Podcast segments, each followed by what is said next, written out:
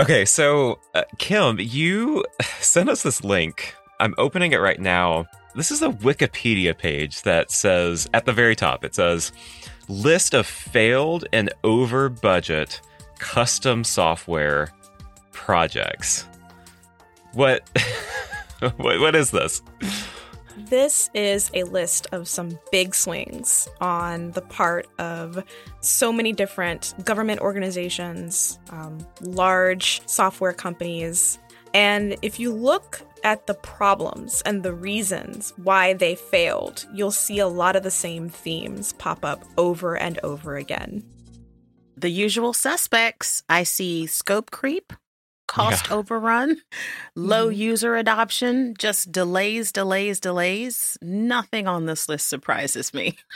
oh, this is kind of fascinating. Yeah, look at the money. Like the money. That's what's striking me about this list is there there is a column that says like expected cost and yes. we're talking like 3 to 6 billion US dollars Mind or blown and then there's another column right next to it that says outcome and it's it's just canceled it scrapped look good. canceled no. scrapped abandoned discontinued canceled canceled scrapped scrapped canceled i mean i shouldn't laugh because it's so yeah. painful but it kind of makes me wonder like technology is an environment where things tend to go wrong more than they go right yeah and when you're trying to build something so ambitious and so large in its scale and its scope, how do you avoid making the wrong bet on what's going to happen down the road? Mm. This is Compiler, an original podcast from Red Hat. We're your hosts. I'm Brent Simoneaux. And I'm Angela Andrews. We're here to break down questions from the tech industry big, small, and, well, sometimes strange. Each episode, we share stories from the people behind the code. Today's question How bad is betting wrong on the future? Producer Kim Huang is here with our story. So, that list I talked about earlier, it was referenced in a book. The book is called DevOps Culture and Practice with OpenShift a lot of the text of the book talks about how to get things kind of off the ground. And DevOps is obviously that's what it's for, is to get teams from zero to kind of like cruising altitude as soon as possible, right? So, to that point, I wanted to talk to some of the people who are behind the book. One of those people is Noel Connor. I'm a senior principal architect working in the MES solution practice. What I do at Red Hat? I do a lot of things. I'm primarily in the consulting area, um, basically helping customers around the world uh, basically adopt Red Hat's uh, technology and approaches. I asked Noel, who's based in Ireland, about leaders making the wrong bet on the future, planning for what's there, what's present, and not really what there could be down the road. He talks a lot about what he calls marketecture. I'm interested in finding out what marketecture is. Marketing architecture. It's like mm-hmm. a I it comes off as kind of like a slang like not, not a slang, but like a a dirty word, uh, the way that he said it, because he talked about how sometimes you have people who talk about technology and and kind of project this air of there's a product that they're making and the product is going to do this amazing thing, but it actually doesn't work really good marketing has a, has a fairly significant impact. And we've seen that down through stuff that's gone on in the last number of years on technology projects that failed due to, you know, how hard can it be? And it can actually be very, very hard. I mean, a, a lot of good marketing makes makes things seem really simple and really flexible. And, and you know, it, it, its job is to, is to position technology in the the right place and the right light. Whereas actually, um, a lot of times it, they don't want to show you know how, how this could potentially go wrong or things like um, the corner cases where it doesn't fit. Well, let's talk about the future a little bit here. You sure. Right? Because th- mm-hmm. this is something that, you know, we have to make decisions here and now.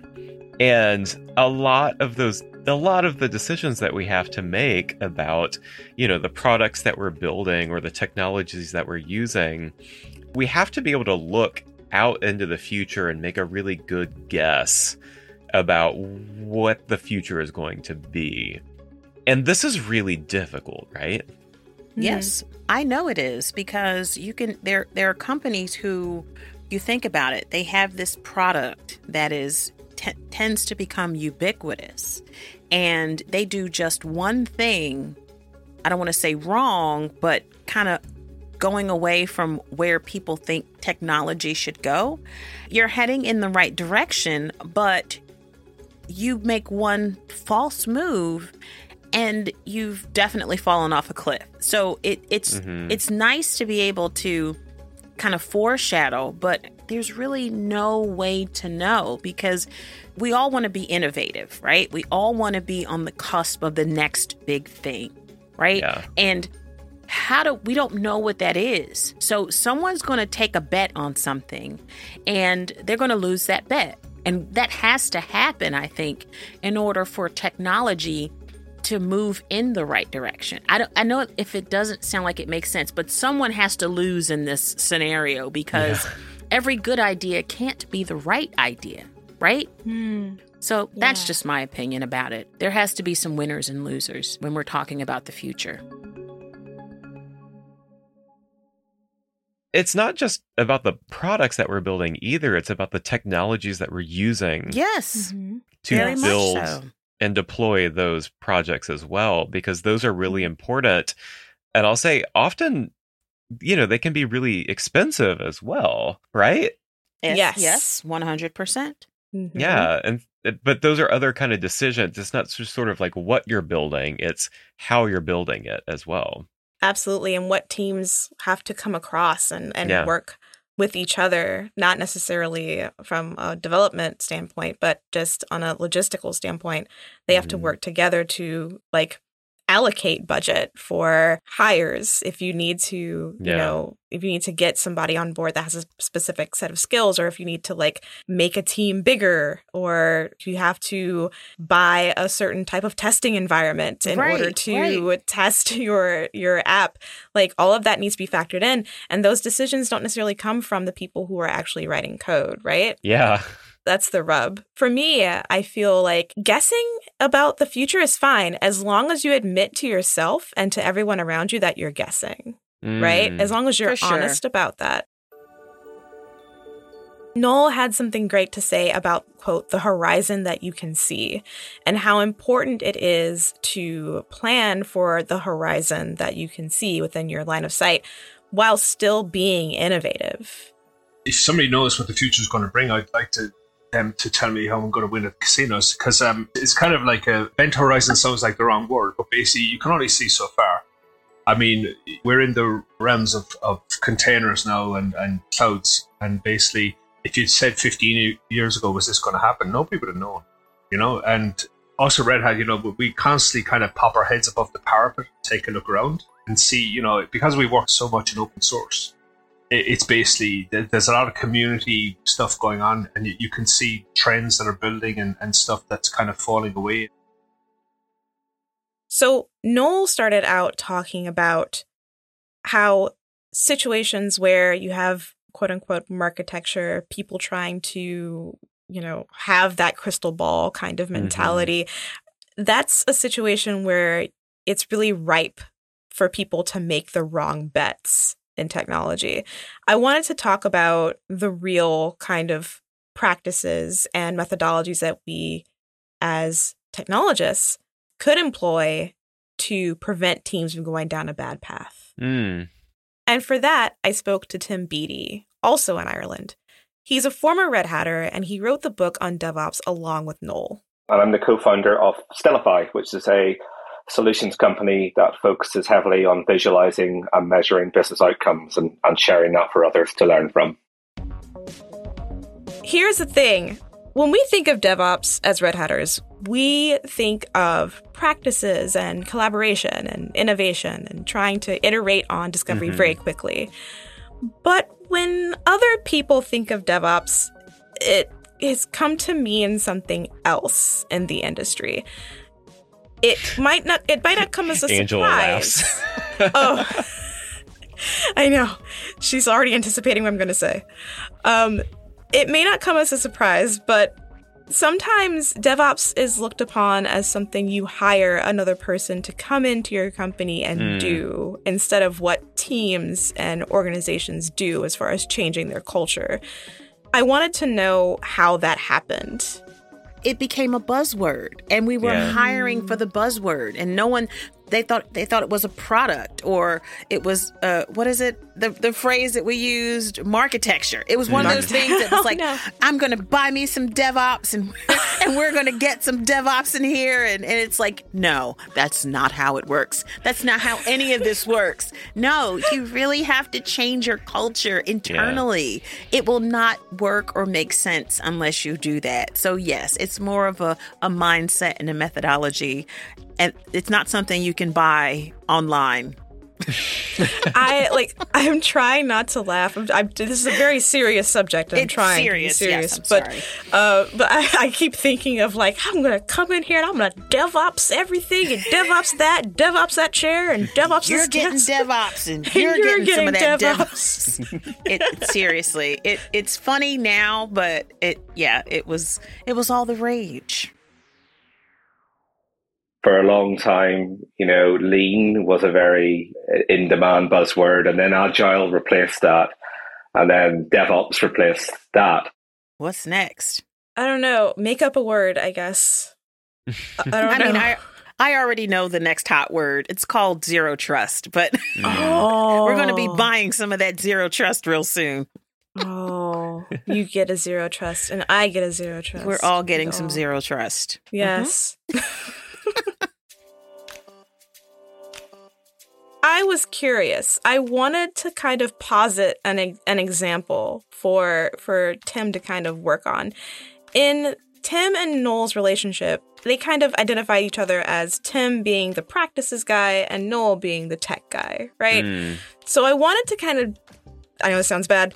I wanted to kind of test uh Tim to see what his response would be if I were like a hypothetical tech founder. Okay. So I asked him, imagine a tech founder who's trying to build an app. They have the concept, maybe. They may even have done some, you know, practices like impact mapping to figure out business goals and deliverables.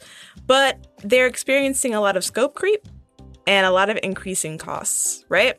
Those things that we were seeing on that list that we looked at at the top of the episode. Yeah, yeah, yeah. What What you for don't real. want to see inside of your project. Yeah. Exactly. So I asked Tim, what are some things that would be very useful for a person in that situation to think Hmm. about? Yeah.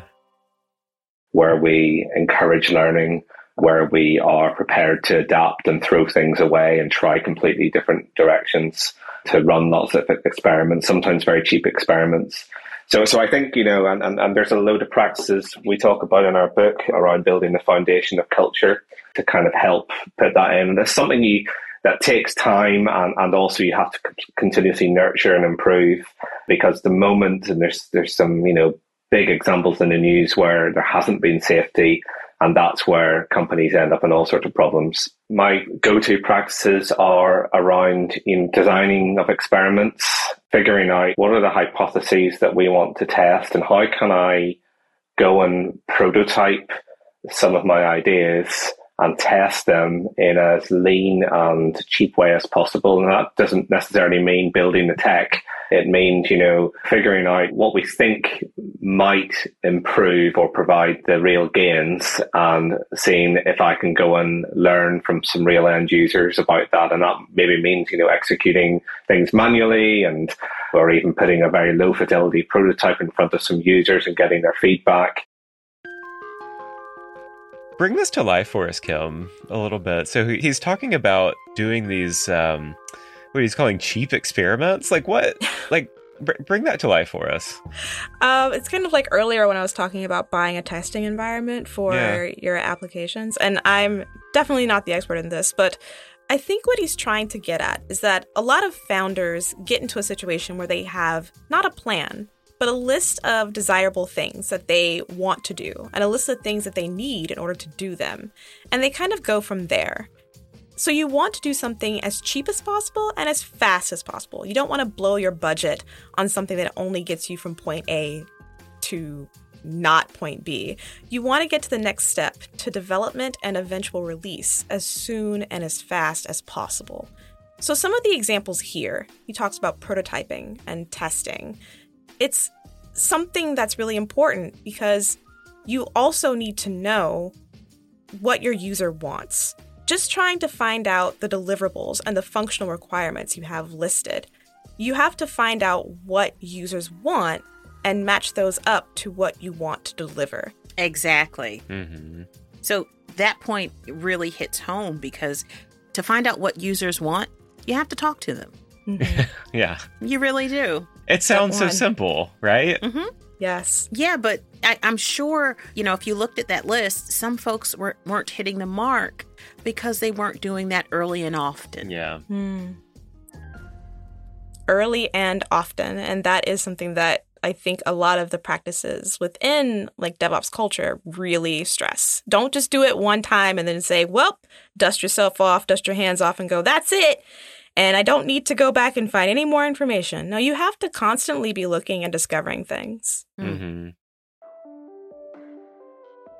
And as we're thinking about the, you know, the future, like, you know, we, we talked about how it's really impossible to really predict the future or know exactly the future, but you can know some things about what's happening now, you know, Right. in terms of your users and in terms of different things. And you can know those things by doing some of these cheap experiments. You know, like you don't have to guess at some of this stuff. Like you Mm. can know some of this stuff within a reasonable doubt. right. I think this is, Brent, very interesting and a really good uh, segue from what you were saying. Yeah. Which brings me to the next point that Tim and Noel left me with. From an IT perspective, planning is dead. One thing this has made me think of, I think, if I think back to the planning I used to do, you know, 15 years ago, 20 years ago, uh, it wasn't planning at all. It was guesses. We were making wild guesses on everything. You know, that moving away from linear thinking where it's a big long path from A to B, uh, it's actually you're going round in loops, you're going round in circles, and what you end up doing could be incredibly different to what you started out, you know, what you thought at first, because you've learned so much along the way. What his point is, is that planning is dead because in order to really think about the future, you have to accept that things go wrong just as often as they go right. That's true. I mean, you learn in those spots where you learn from your mistakes, as they say. When you find out that something goes wrong, well, okay, all right, that's one way not to do something. Let's figure this out again. So that's constant.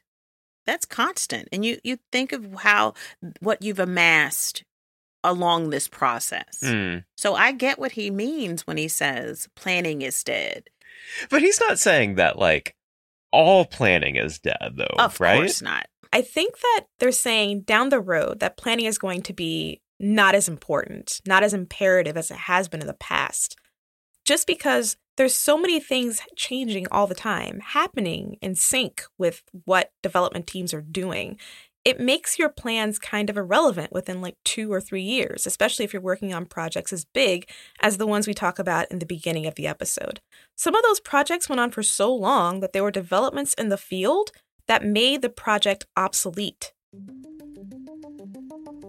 So is it that is he kind of saying that sort of long-term planning is dead and sort of Hmm. following that rigidly? Is he just saying we need to move our sight line up? It's more like about short-term planning in a way that has a lot of nimbleness. Yeah, Is that it? maybe. That sounds Yeah. Yeah. That to me it sounds like that's what he's saying. Because Yeah. technology, you know, 30 years ago, you it didn't iterate as quickly. Yeah. So you could plan you could really plan for the next 10, 15 years. Technology didn't move that fast. But how can you do that now? It's almost impossible. Hmm. So your sight line has to be Yeah. so much shorter. And you have to be okay with that, but be ready to iterate when the time comes. Yeah. If something changes, you said it perfectly. Um, that resilience that we need now because things pivot so much more quickly than they used to. So, I mean, these two have written an entire book about DevOps. What does DevOps give us? Like, what, what are some of those practices that help us be more nimble? Oh, definitely. I can I take this one? I, Yes, I have I have a couple of ideas about Go, this. go, go, go. So go. the whole purpose of DevOps is everything is in code, right? So you're not mm. wedded to anything. You know, as long as you have your repos where your code exists and your pipeline, you can really I want to say you can be kind of resilient as to as long as your code is there and it can be deployed somewhere yeah. what the cloud brings us. It brings us that elasticity. It brings us that flexibility.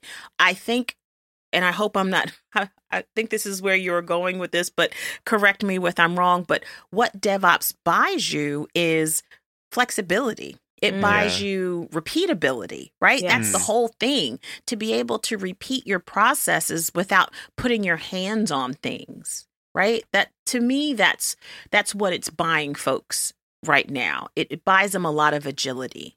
Mm. Yes. It's not the long jump, it's hopscotch. There you are go. you're getting you're getting to the point where you know a lot of people with the long jump it, it sounds very appealing but in actuality you know you leave yourself vulnerable and open to a lot of challenges Mm. in the approach with DevOps, you have this continuous feedback loop with your teams as far as what you're doing and why you're doing it. Then you get to test that early and often. You get feedback and go right back into a discovery phase, and now you have this never ending loop of iteration. It makes development cycles easier and more efficient. Here's Tim again. I mean, I think it, it allows us to try things out. It allows us to experiment at relative ease, you know, compared to maybe 10, 20 years ago where it would have taken a big investment and a big leap of faith to try something new out. You know, all of the technology and the practices and the, and the kind of the mindset around DevOps takes us down the path of we should embrace the idea of experimentation. We run some experiment and it didn't work out because we learned from it. And we've done that relatively cheaply um, because we're able to build things and deploy them and put them in the hands of users and learn from them uh, much, much faster and at much, much kind of lower effort and low, lower resource cost than what we used to have to do. So when we talk about the future, does DevOps allow us to future proof? No, because you know the, the future is still an unknown. But what it does allow us to do, it allows us to kind of just step lots of different directions into the future, and then you know the paths that we do then take down, we can apply with a bit more confidence because we're actually getting some empirical outcomes as we go along. Oh, that is so interesting. Yeah. So he's kind of saying, like, instead of making like one big bet on something, Mm-hmm. like maybe you can make a lot of smaller bets Yes. and then follow where those bets lead you. Mm-hmm. That's what discovery is. Huh. No longer do we have to go for that kind of long game because we're being Yeah. more nimble. You know, it the the what was the word you used? The smaller bets. Mm-hmm. Yeah, why not? You know, follow follow them where they take you as opposed to kind of going out there on a limb. That's right. Those small bets, just doing a little at a time, can allow people to discover new things that they probably never thought of in the first place. And most of all, practices like those included in DevOps reduce the likelihood of you ending up on a Wikipedia list. That's a list you don't want to be on. No. All right, so Kim, Angela, let's let's come back to our question. If if you remember, it was how bad is betting wrong on the future? Uh, from the Wikipedia list, it sounds really bad. Mhm. But what you've brought us today, Kim, is a set of practices and a way of thinking about the future to help us be more future resilient. So I'm I'm kind of hoping we could be very practical right now. Hmm. Like, what are like just a couple of things that we can change about how we think about the future, or a couple of things that we can do to make us more resilient?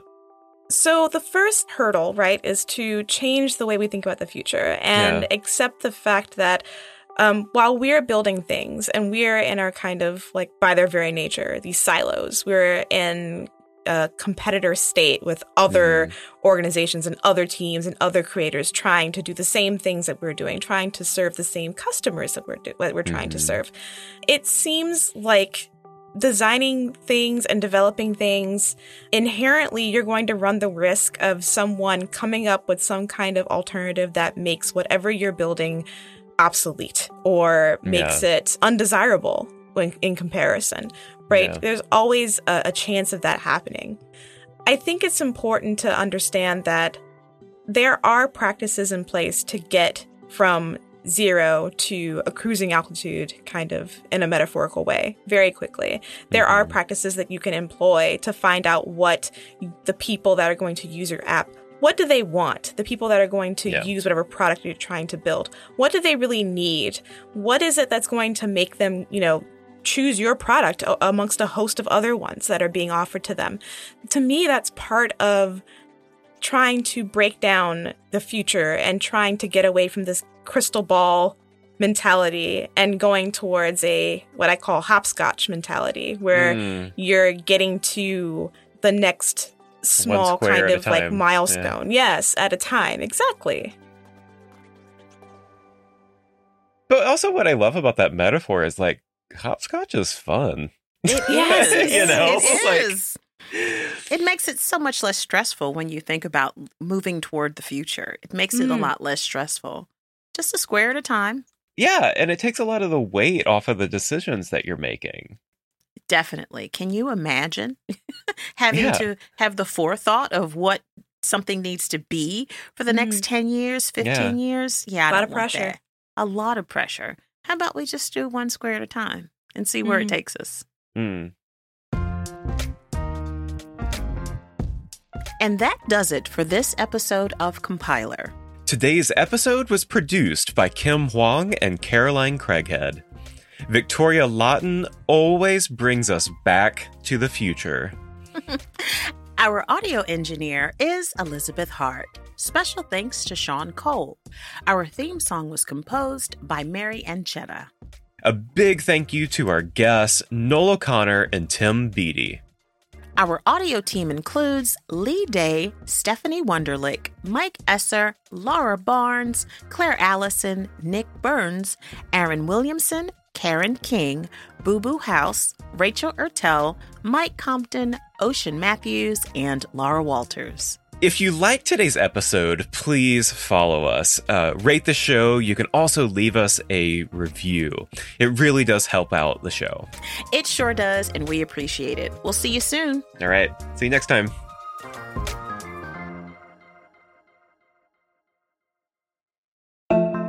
Hey, I'm Jeff Ligon. I'm Director of Engineering for Edge and Automotive at Red Hat. One of the most exciting things about edge computing right now is the potential to join forces with AI. There's so much data on the ground that businesses can use to improve services. But running sophisticated AI workloads at the edge is just not a do it yourself operation. You get buried in the details very quickly. Specialized hardware, custom built this and that, workloads in the cloud and at the edge. How do you pick the right devices? What's the OS? How do you update everything?